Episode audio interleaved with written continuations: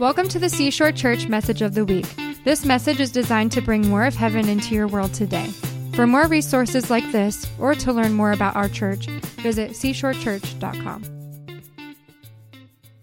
We have these books too. This has kind of become, other than the Bible, kind of a textbook for us called Continuous Revival that really kind of defines the season of what we feel like um, God has us in and what He's been doing in our church and, and kind of how to experience revival, which I'll talk about a little bit this morning. But it's just a real thin book called Continuous Revival by a guy called Norman Grubb. We're not selling these, we purchased these for you. And so um, this is available to anybody who does not yet have this. We'll have them up here at the front. So if you don't have one of these, we just want to resource you with it. It's not the Bible, but it's pretty good. So that's for you. Can I give that to you, honey? Great. And uh, all right, let's get into the word. I promise this will not be a long message this morning. It's a dangerous thing for any preacher to say. I understand that. That's usually like, looks like we're going to be here for a while.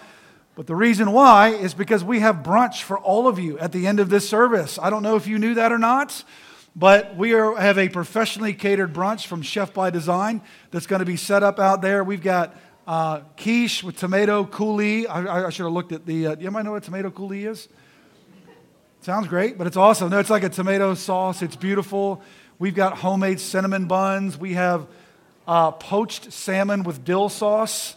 We've got, uh, oh gosh, I'm already forgetting, trifle, like triple berry trifle. It's these giant things of just deliciousness and all that's going to be available for you guys for free at the end of the service out in the lobby. You may have lunch plans, but you don't now. You're going to want to cancel it. So you got to show up at your mama's house and be eat her food and be like.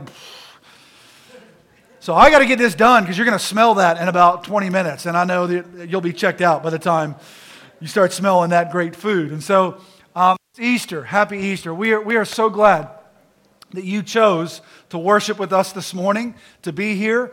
Um, if you are trying to figure out what, what is this, what is Seashore Church, and maybe how do I find out more about the church, I'd probably say the best way to do that, or even like youth. You heard us talking uh, about what Lily is doing in youth.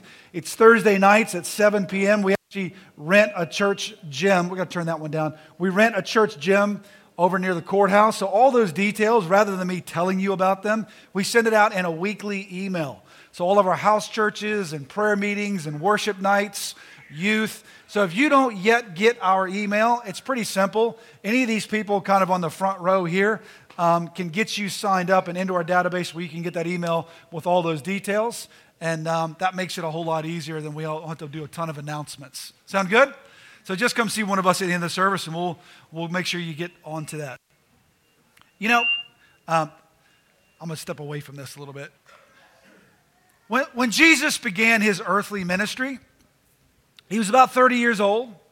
And what he did is he, he went and he, he got baptized. He got baptized by his cousin named John, John the Baptist. Pretty good name if that's what you do is baptize, is John the Baptist. He wasn't like Baptist as opposed to Presbyterian. He just, I'll move on. He went to get baptized by John the Baptist. And then uh, once he got baptized, he got filled with the Holy Spirit. The Holy Spirit did something very interesting. It says he led him into the desert to be tempted by the devil. That'll mess up your theology of what being led by the Spirit means. The led by the Spirit to be tempted after 40 days of, of fasting, he was tempted by the devil with all kinds of things. And Jesus passed the test. How many are glad that Jesus passed the test? He did not give in to the temptation of the enemy. And so he was able to, to leave that place and kind of begin his ministry. So, what he did is he went back to like his hometown, his, his home area of Nazareth, which this is my hometown. I grew up in, in Hampton Roads. Anybody here actually grow up in Hampton Roads? That's awesome. How many people moved here from somewhere else? Well, I guess that will be the rest of you. I'm just testing to see if you'll actually raise your hand in church to make sure. Okay.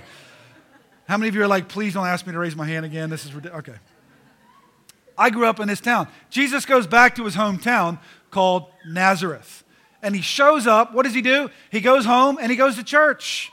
Sometimes when you go home and visit your hometown, you know, I got to go to church with my mom and dad. And, and, and so he went to church. But when he went to church, they asked him to kind of be the guest speaker at church, at synagogue. And so here's the big question I would think.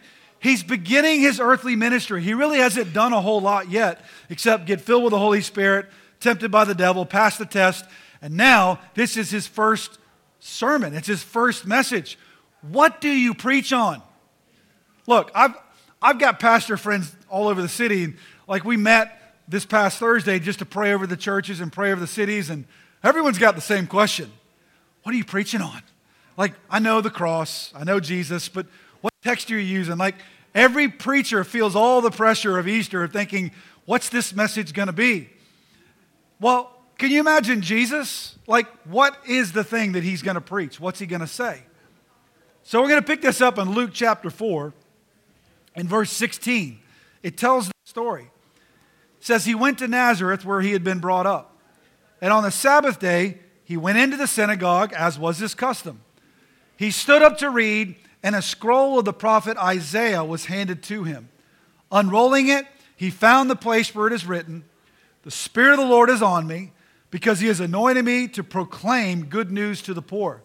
He has sent me to proclaim freedom for the prisoners and recovery of sight for the blind to set the oppressed free, to proclaim the year of the Lord's favor.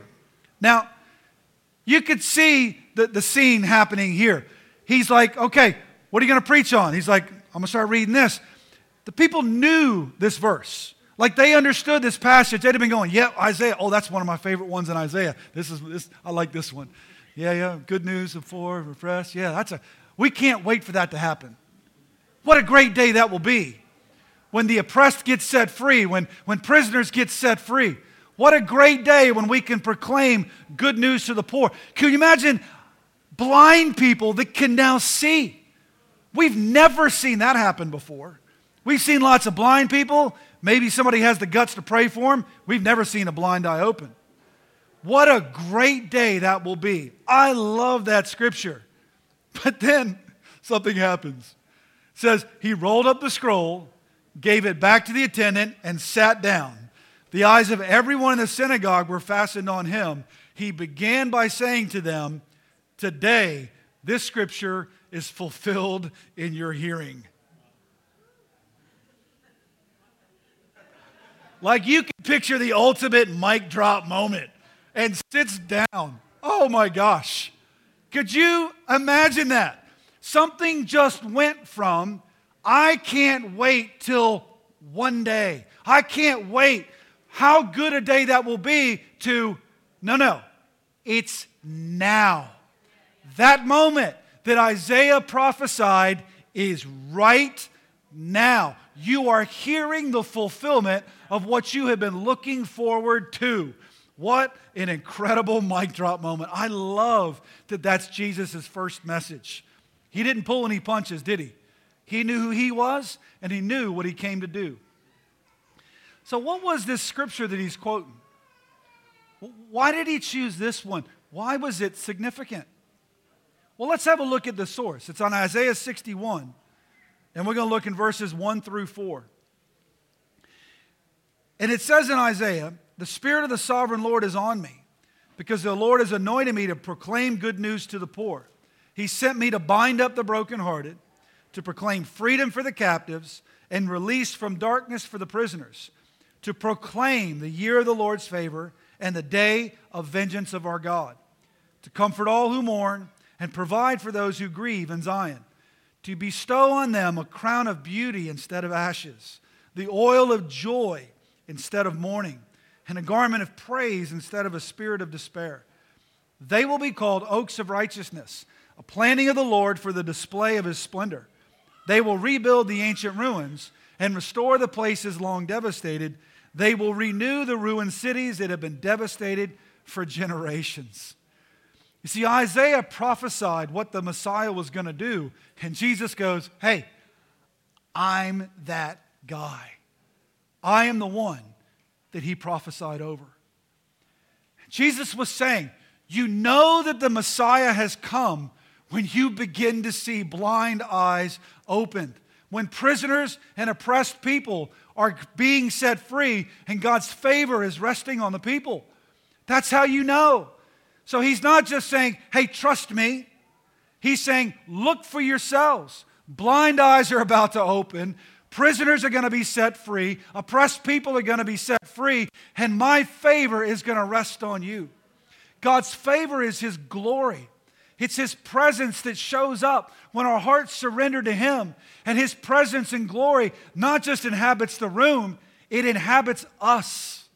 He comes and takes residence in us. It's His glory. And I want to encourage you that glory was always the goal. The goal was not just that you would feel better about yourself. The goal was not you'd get a better job and better pay and, and life would work out great. The goal was His glory. Never stop short of glory until I've experienced it, until I felt it. I'm not quite there yet. You know, in Romans chapter 3, verse 23, it says, For all have sinned and fall short of the glory. Not fell, for all have sinned and fall short, meaning it's a continual falling short of the glory. Do you know what I see when I read this? I read that glory was the goal, glory was the target. If I'm falling short of glory because of sin, then I'm not going to let myself fall short of glory once my sin has been washed away. I don't want to just be forgiven and be a Christian and, and kind of go through life muddling through where I have to do Christian things because I'm a Christian without living with the power that comes from His glory. Glory is the goal. Don't stop short until you have glory. And so Jesus is saying, You know Messiah has come when you experience His glory. You know He's come to you, into your heart, when His glory isn't just in the room, but it's coming from inside of you. Jesus described it as streams of living water that will flow from us. And by that, he meant the Holy Spirit flowing from us. That's his glory, and it's for you. Glory was the goal. Don't stop short until you can say, Surely the Lord was in this place. And can I tell you, I don't mean this place.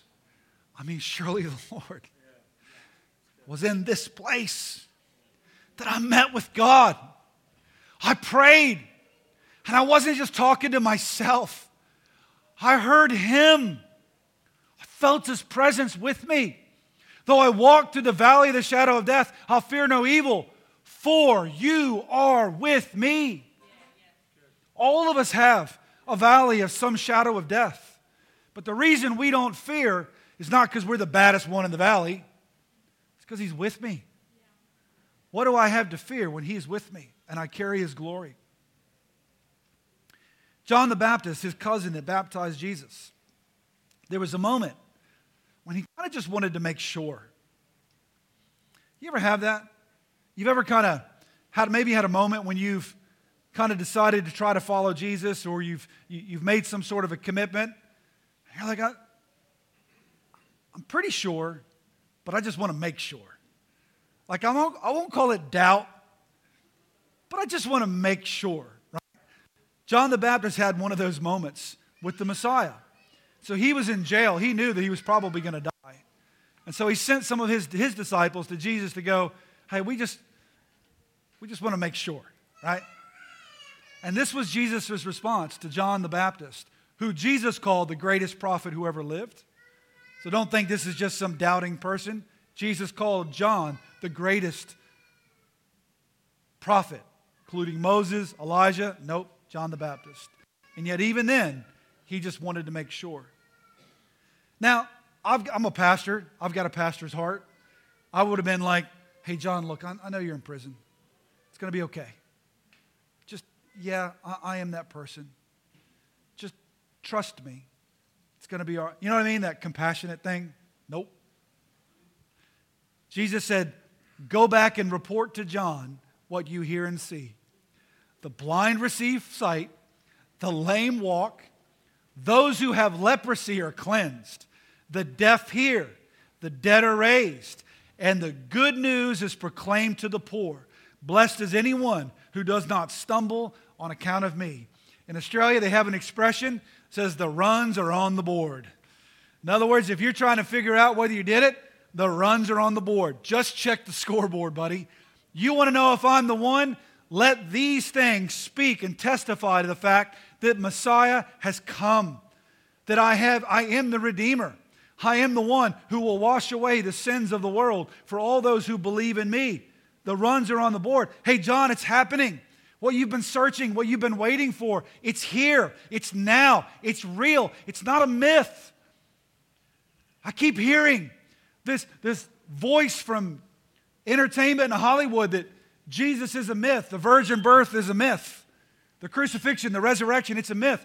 There is more factual evidence to support the resurrected Jesus than there is any other book in antiquity. And yet, because we don't understand that, he becomes this myth. Oh, you believe in the myth. He's no myth, my friend. He's real. And he's telling John, if you don't just believe my words, then look at the result of what's actually happening. I am the Lamb of God who will take away the sins of the world. Jesus opens blind eyes. He binds up broken hearts. He frees captives. He releases prisoners. He comforts mourners. How good is that news? I know that Easter, you know what Easter is for me? Every morning, I wake up, every Easter morning, I wake up at sunrise. And I'm reminded that my loved ones who died in faith, I will see again.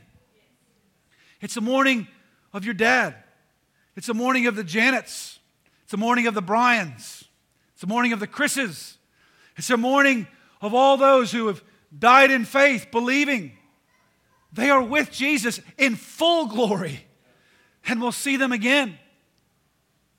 I got a text message right before I got up to preach this morning that my sister in law's father passed away this morning. And he loved Jesus. And I'm, I'm grieving, I'm in mourning. But he's free of pain. And he's with God for eternity, and I'll see him again. He comforts mourners. He exchanges beauty for ashes and joy for mourning. We don't get what we deserve, we get what he purchased with his blood. If we just believe in him, if we'll just believe in him. The Bible says he frees captives. It's actually kind of two different categories here he talks about. He frees captives. Do you know what a captive is? A captive is somebody that's being held through no fault of their own, like a kidnapping. They're held captive. And yet Jesus frees captives. You know, sometimes you end up a captive through nothing that you did yourself, but somehow you find yourself hurt and disillusioned and wounded by what others have done to us. They put salt in your sugar bowl. You ever gone to put, y'all in the country, y'all, y'all from the South, right? With sweet tea? Just want to check, make sure. Sweet tea. You ever gone to put sugar in your tea and you realize, wait, that's not sugar? And you stir it in, you take a sip, and you're like, that is some salty tea. I don't know that anybody likes salty tea because it's supposed to be sweet. Sometimes that's what happens to us. We reach for something we thought was going to sweeten, but instead it was salt. It's like somebody put salt in your sugar bowl. You didn't do it, you didn't intend for it to happen. It was through no fault of your own, but somebody who should have loved you instead abused you. Somebody who should have cared for you mistreated you. Somebody who you were looking for to for leadership, protection, provision took advantage of that for their own means. They put salt in your sugar bowl. They should have shown you freedom, but instead made you a slave. They should have put courage into you, and instead they just gave you all their fears too. You didn't do it, it was done to you, and you're a captive. But Jesus frees captives. It doesn't matter what's been done to you, He will free you from your captivity that somebody else has put you in. Thank God that when Jesus died, he didn't just stay in the grave and wait three days for somebody to come get him out. He wasn't chilling inside that tomb going, well, I wish that angel would show up because it's almost the third day. No. The Bible tells us that when he died, he went to hell, to Hades, and rescued all of those who had died in faith believing for the Messiah that was to come, he went and rescued them from hell and took them to heaven. He wasn't sitting back on a rock waiting for the door to open up, he was busy. Could you imagine waiting in this place, Abraham's bosom, call it what you want, but waiting in this place, a holding pattern, and then Jesus comes? Could you imagine? Just like that synagogue in Nazareth that heard, This is fulfilled in your hearing. Can you imagine being in Hades and Jesus shows up and says, This is fulfilled in your hearing. I'm here. It's been done. Let's go. Let's get out. The time is now. There is new life for you. Ephesians chapter 4, verse 7 and 8. It says, But to each one of us grace has been given as Christ apportioned it. That's why it says, when he ascended on high, he took many captives and gave gifts to his people. Jesus freed captives, and he still does. He will free you from whatever somebody else has done to you. You are not a product of the abuse that you suffered. You are not a product of the rejection that's happened to you. You are a product of His blood and his purchase of you through his blood. That your sins can be washed away and you can be made new and be made clean. You can be freed from a fear of COVID over these past couple of years. I've been shocked at how much this fear has gripped people, gripped them. Battle hardened Marines. I've got friends that have done multiple tours on the front lines of battle are calling me and saying, I am gripped in fear that I am going to get COVID, give it to my kids, they're going to die, and it's going to be my fault. And they are shut up in their homes and can't leave, shaking in fear. These aren't fearful people, it's a spirit that's come on them.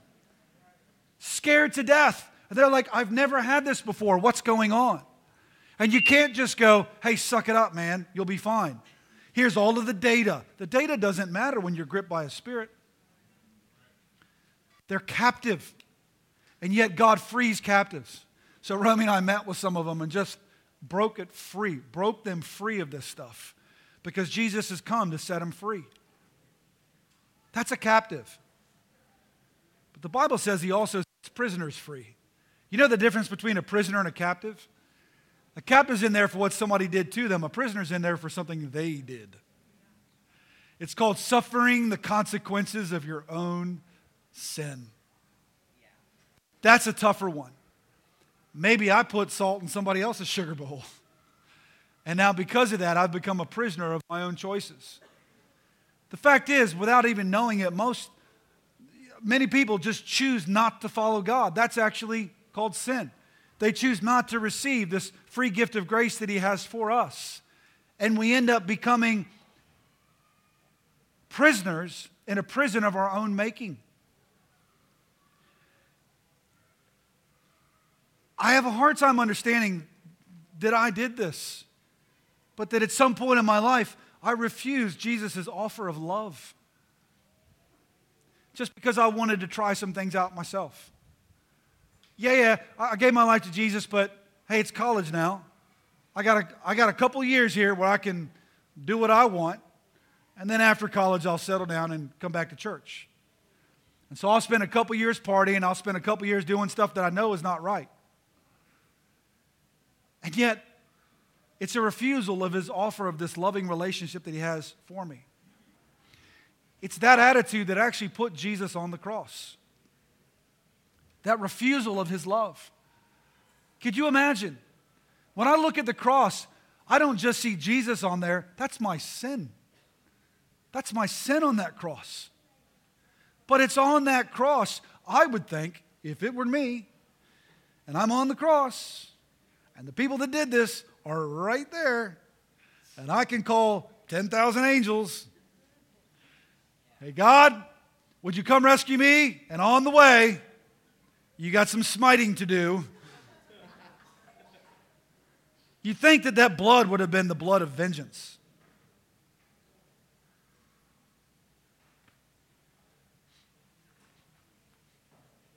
He's not like me. In Luke 23, says Jesus said, Father, forgive them because they don't know what they're doing. Forgive. Forgive? Yeah. They've created prisons for themselves. And the only way out of that prison is my blood. So, Father, would you forgive them? And pour out your vengeance on me. What, what a Savior. Who does that? Who does that? Jesus does that. He sets prisoners free. When I was a son who got lost because I wandered away, he found me. And he said, Forgive him. And so I can surrender my heart to him because he's already given it all to me. Whether you're a captive or a prisoner today, you can sing, Free at last, free at last. Thank God Almighty, we are free at last. We were listening to that song on the way here this morning, and I'm just like, she doesn't even know. That's what I'm preaching about this morning. I love it. Free at last, free at last. God, I thank you that I'm free from myself. You that I'm free from the abuse of others. I am totally free. You know, Jesus didn't look like what they thought a Savior would look like. He didn't fit the mold, right? And the funny thing is, Jesus continued his ministry by using people who didn't fit the mold either. This is the amazing part about this scripture. I told you how he sets captives free, he sets prisoners free, he, he binds up the brokenhearted. But in chapter 4 of Isaiah 61, it says, They will be called oaks of righteousness. Who? The, the, the really spiritual people, right? Like the religious people, the ones that go to church every day, the ones that got up and prophesied, them, right? That's, no, no, no. They will be called oaks of righteousness, a planting of the Lord for the display of his splendor. They will rebuild the ancient ruins and restore the places long devastated. They, who's he talking about? They will renew the ruined cities that have been devastated for generations. Guess who the they are? It's the captives and the prisoners. It's the blind. They got set free. They got filled with the Holy Spirit. And that's exactly who God used to go back and renew cities.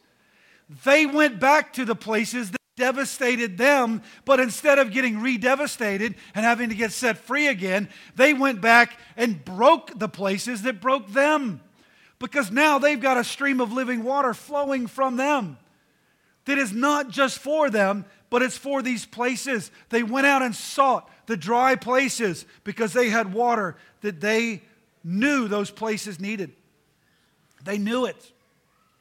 When we started this church four, five years ago, whatever it was, I had a great plan. I'm a planner. Any planners, strategizers? I'm a planner. All the pilots just raise their hand. I love that. I'm a planner. So I'm like, all right, we, we'll tell this story another day. But in five years of living in the neighborhood we lived in and telling people about Jesus, inviting them to church, nothing. No, no decisions. That's great. No thanks. Five years of nothing, no fruit. And then in a six month period, over 200 people from my immediate neighborhood made a decision to follow Jesus. In six months. It was like this massive revival that happened in my neighborhood. But the problem was, none of them wanted to go to the church that we were a part of at the time. And so I'm like, here's 200 plus people saved, but not being discipled and don't have a place to go. God, that's who I'm going to start this church with. 200 people is a pretty good start for a church, right? Like, let's just go they're not going anywhere. Let's start the church. I'm like, I'm, we're going to end homelessness. That's a real passion of mine. So that's what we're going to be known by. Come on, God, let's go. And so we started this church with like zero publicity. We're terrible at social media. Sorry, not sorry. Um, and then I'd sit here and we, we would have a meeting. But all that would come was broken people. Like, I know, I'm a pastor. I'll help you. I'll pray for you. We'll work through some stuff. But they weren't just broken like, I mean, they were broken through sin of their own. They were broken by religious systems that had all the talk but none of the presence. They were broken by doing the work of the ministry without the power of the ministry. They didn't understand how to, how to live in revival. how to live with repentance and forgiveness and keeping that stream of living water from getting clogged up. But they were broken. Sometimes they were bitter. And I would sit here and I'd go, God, yes, I'll help these people, but I can't build with them. Because you know what will happen? They didn't like the last church they were in, so in some pretty soon they're just not going to like this one either. And I don't want to just start a church with somebody that wasn't happy with their old church. This is my honest talk with God that's now become very honest with you.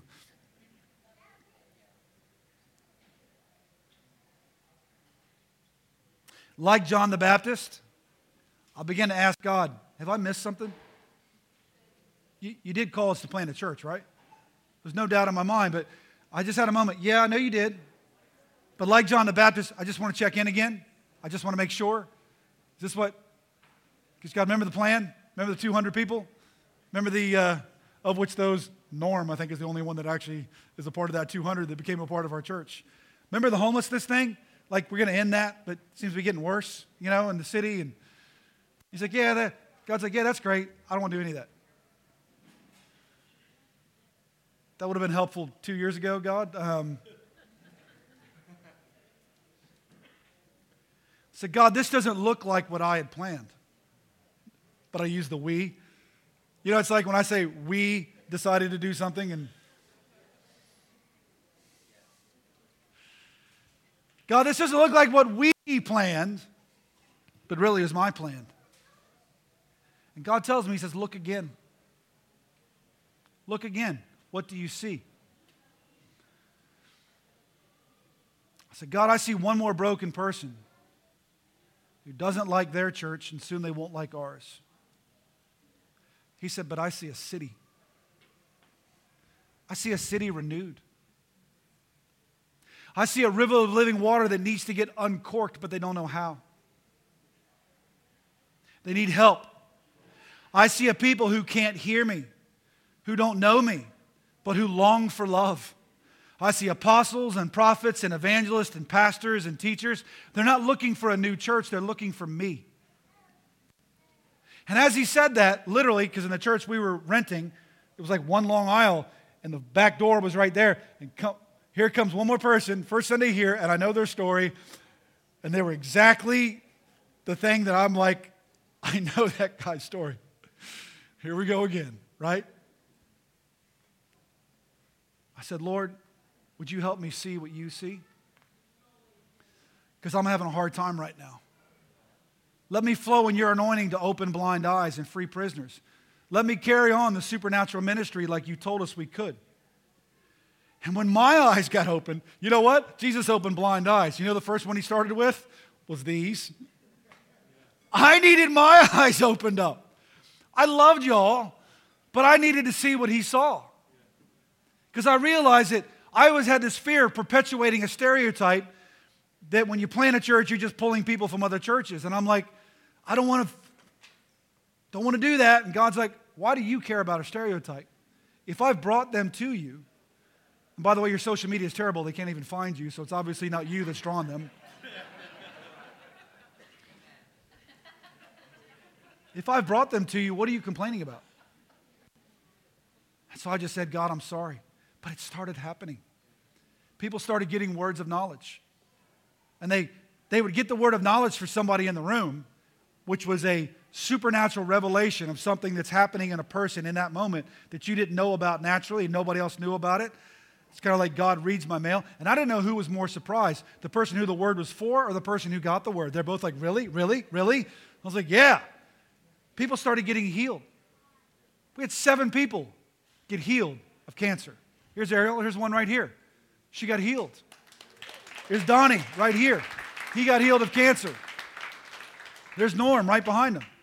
Dave, who's doing kids, I think, got healed. That's just four people here. Seven people got miraculously healed of cancer. Three people, here's one here, here's one here, and my daughter got healed of gluten allergies. Like God can heal cancer and gluten allergies. Like these guys had severe gluten allergies and they got healed and went out and split a pizza. Is that right? Like if there's anything you don't do, it's eat a pizza. Praise God, heal in Jesus' name, bro. I love it. I love it. I love it. One got healed of MS. And there's many more to come. And so the Lord told me, teach him to hear my voice. They're good shepherd. Teach him to hear and obey. And he said, I'm not going to tell you everything you need to know about this church. I'm going to tell them. So you better teach them to hear, and you better release them to speak, or you'll have an incomplete vision for what Seashore is going to look like. And boy, has that been tested. So, this little moment that we have here, none of those people were like, all right, here's what you're going to say, here's the time you got, this is what you got to do. The time that most churches, and not be critical of most churches because I don't have a problem with offerings, but the time that most collect an offering, God just said, no, just, just let people speak what I've spoken to them and watch what happens. And so when you run a church like this, you need money to run a church, pay salaries, rent buildings, do things. We've never taken up an offering in this church. But as we began to teach people how to hear from God, God kept telling them, I want you to start giving. And so people would just start writing out checks. And I'm like, uh, do we have an account? I don't know how to do this. So it kind of forced our hands in incorporating because God provided our needs as people began to hear what He was saying. I love that. Ministry began to look very, very different. This is my friend Jonathan here. Say that for me, Jonathan. This is my brother. I love Jonathan. Jonathan, several years ago, uh, we had some conflicts. Some really, you can sit down, man, you're good. Some pretty deep, serious conflict, probably 15 years ago, that meant there was a separation from the two of us. And uh, I had not seen him in, in many years, like really serious conflict, right? And yet, I got a message from somebody that said, Hey, I've got a friend that I want to bring to church. But when I invited him, he said, You probably want to ask Clayton first. I said, What's his name? He said, His name is Jonathan. Told me his name. And I was like, Oh, yeah, tell him to come. I want him to come. And so Jonathan strolled in and met me right there one day and goes, Clayton, I just want to tell you that I'm sorry. I want to tell you that God's really gotten a hold of me in our time away. And I've learned how to repent. And I don't know if you'll accept me, but I just want to say I'm sorry. I said, Jonathan, I forgave you 15 years ago. And you're welcome to be a part of our family. Not come into church, sit in the back, and make sure that blah, blah, blah. No, your family. Welcome home. Well, this guy started bringing people like crazy.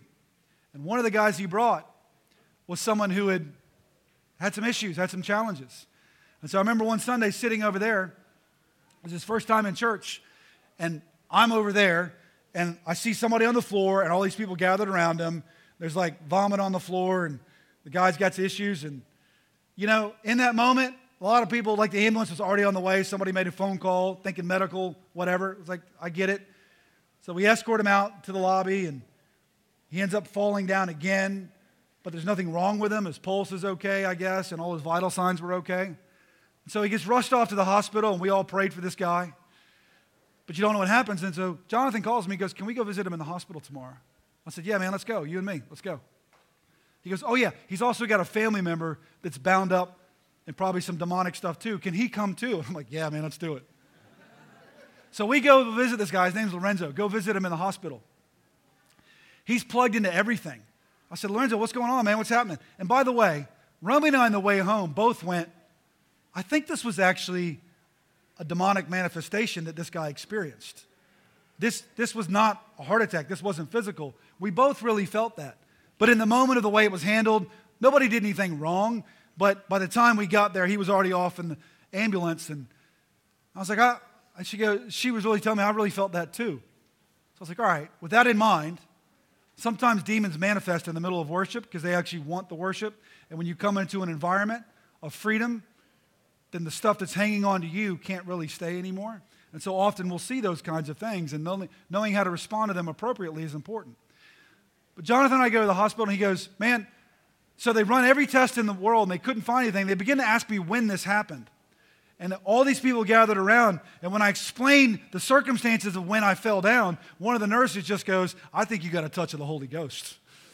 the nurse. And I said, Lorenzo, I think you're right. I said, Can I do something for you? Have you ever met Jesus? Have you asked him into your heart? He goes, No, but I think I really want to. I said, Cool. So we prayed, and he's sitting on the couch with the other guy, a little bit of a gap between us. So we lead Lorenzo to Jesus. I said, Lorenzo, I actually think you've got some demons, but God wants to set you free. Can I pray to get you set free? He's like, Yes. And we pray, and he gets delivered of a couple of demons that have been oppressing him. He didn't know that's what it was. And he gets set free. I said, Lorenzo, can I pray that you get filled with the Holy Spirit? He goes, Yes. And I said, Lord, Holy Spirit, come. That's all I got out. And both of us start sweating profusely. Like the heat and intensity of this room was like, he goes, What's happening? I was like, That's God, man. I'm glad you're feeling it too, because I thought it was just me, you know? And we're shaking, and I can't, whatever words you're supposed to pray to get filled with the Holy Spirit, I didn't know what they were. God just did it. And then the guy next to you goes, Why is it so hot in here? What's going on? And then all the nurses start coming in, and we're like, okay, we got to go. Lorenzo gets up, and he's like taking stuff off, going, I'm getting out of here. I'm healed. I'm done. But we had to go because they're freaking out. They're all coming in. So we're like, all right. So we go down the lobby, and Jonathan goes, hey, can we do that with the other guy too? I was like, you bet, man, but you do it this time. So we go down in the lobby, and we sit with this other guy, his friend, who's got severe bipolar and I think had some demonic stuff too. And Jonathan does with him what I just did with Lorenzo, and this guy gets set free. He gets filled with the Holy Spirit. And I walk out of that hospital going, if I were to handpick who I'd be doing ministry with, with my blind eyes, probably wouldn't have been Jonathan. Nor would he have chosen me. But because of the blood of Jesus, because he sets captives free, because he releases prisoners from darkness, they will renew cities. They will return to the places long devastated. And ministry looks just like this. This is my brother. And so I'm praying that God opens our eyes. He is still good news to the poor. He still binds up broken hearts. He frees captives and releases prisoners. I believe that what God's doing here is part of a prophetic fulfillment. When they landed at 1607 at Cape Henry, they planted a cross, and that chaplain that brought that cross over, Chaplain Hunt, said, Everything west of here belongs to the Lord. Having no idea what he was prophesying, I believe that we are partly a fulfillment of that prophecy. It's why we're called Seashore Church, because the first place that it hits is Seashore State Park. I don't know who named it First Landing. If you're from here, it's called Seashore State Park, okay? But it's called Seashore. That's why we're called Seashore. We're part of the prophetic declaration that revival will flow out from this place with formerly blind, formerly prisoners, formerly captive people get set free, filled with the Holy Ghost. Their living water gets uncorked and they go to dry places. They seek out places that are long devastated and they bring hope, they bring salvation, they bring the message of a resurrected Jesus. I'm tired of hearing testimonies of what God used to do. I'm tired of hearing how Jesus used to open blind eyes, how there used to be miracles in the church. I'm tired of look I love revival history, but I serve a God of now. He's not the great I was. He's the great I am.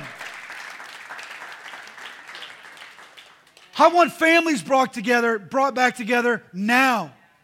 Oh, let me tell you of all the great things God did when I got saved. I love that. That's your testimony. But I want him to do it now. I want a testimony of fire here and now. He lives. He lives today. His great power is available to those who will believe. That he performs miracles now. He heals now. He delivers now. He unites families now. His power has never abated. His truth has never been corrupted. His blood has never been tainted. His righteousness has never waned. His love has never failed, and his kingdom knows no end. His name is Jesus, and his salvation is here, and it's now. You don't have to wait.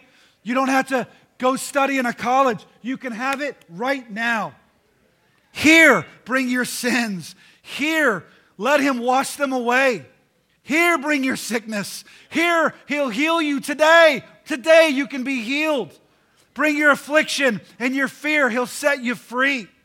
Now is the hour of salvation. Come young, old, come sad, come glad, come weary, come sick, come one, come all. There's food for the hungry. There's strength for the weary. There is sight for blind eyes. There is hope for the hopeless. There's a city that needs renewing. There's places long devastated that need us. Stop waiting for someone else to do it. It's you. He wants to renew you.